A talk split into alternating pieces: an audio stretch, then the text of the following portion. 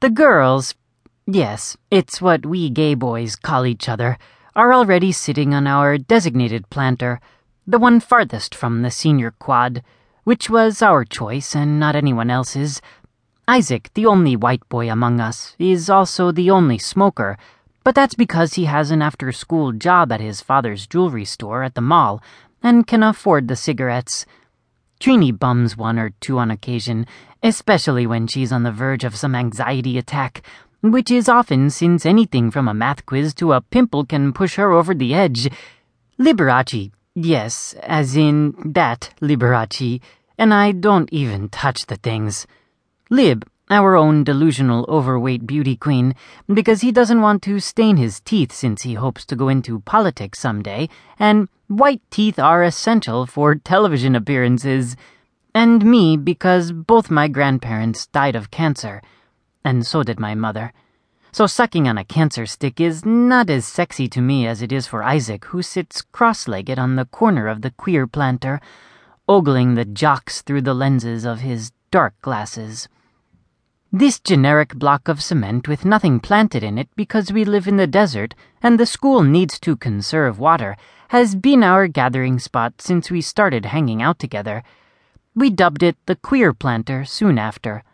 We wanted to make it official and paint the name on it, but Principal Beasley, that's Boozley behind his back, made up some excuse that it was defacing school property and that if he allowed that to happen, then the next thing we knew we'd be swimming in graffiti which would be an improvement on this vomit colored, brain dead institution of lesser learning we call Caliente Valley High School.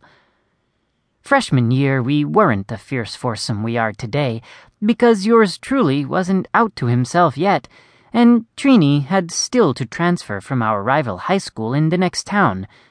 She was moved to CV High because she almost got herself killed by showing up in drag to homecoming.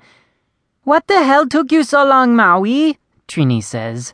We're like in a state of crisis here, trying to figure out if we want to hijack the prom committee or the senior trip committee. Easy, I say. The senior trip committee. Told you, Lib says, flicking his finger at Trini's shoulder. But the senior trip committee is all of one or two snapshots with the cell phone, and the prom committee is like the most influential part of the most important night of the year. Trini argues. I mean, Guys lose their virginity at midnight and girls get pregnant two minutes later. What do you think, Isaac? Isaac shrugs his shoulders. I don't care, he says. I can't lose my virginity ever again or get pregnant, so what do I care about prom night? And I sure as hell can't bake in the sun like the rest of you Mexican girls, so I'm not going to lobby for a trip to the beach either. Isaac lifts his chin and massages his throat, as if he's helping the smoke slide down. So, to summarize, says Trini, and we all know this is how she begins to express her discontent. You all are going to help make this the most miserably boring year of my miserably boring life. Drama queen, Lib sing songs. Trini takes a deep breath. I mean, this is our last year together in this god-forsaken town and in this god-forsaken school. We already spent three years in the trenches, girls, crying into each other's shoulders, sneaking around the parking lot at Menagerie, hoping some drunk will pick one of us up. Yeah, that was a time to remember, Lib chimes in, and I'm certain we're all transported to the night Trini came up with the bright idea to wear our most provocative clothes and stake out a gay club in Palm Springs. The closest we got to any action was when a guy came over and hurled all over Lib's shoes. But we did it together, Trini insists. We're the fierce foursome. We have to do something to get into the yearbook, otherwise no one will remember we were even here.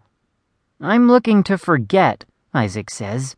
Oh, you shut up, Miss Sour Grapes. Trini snaps. Right now, white girls should be seen and not heard.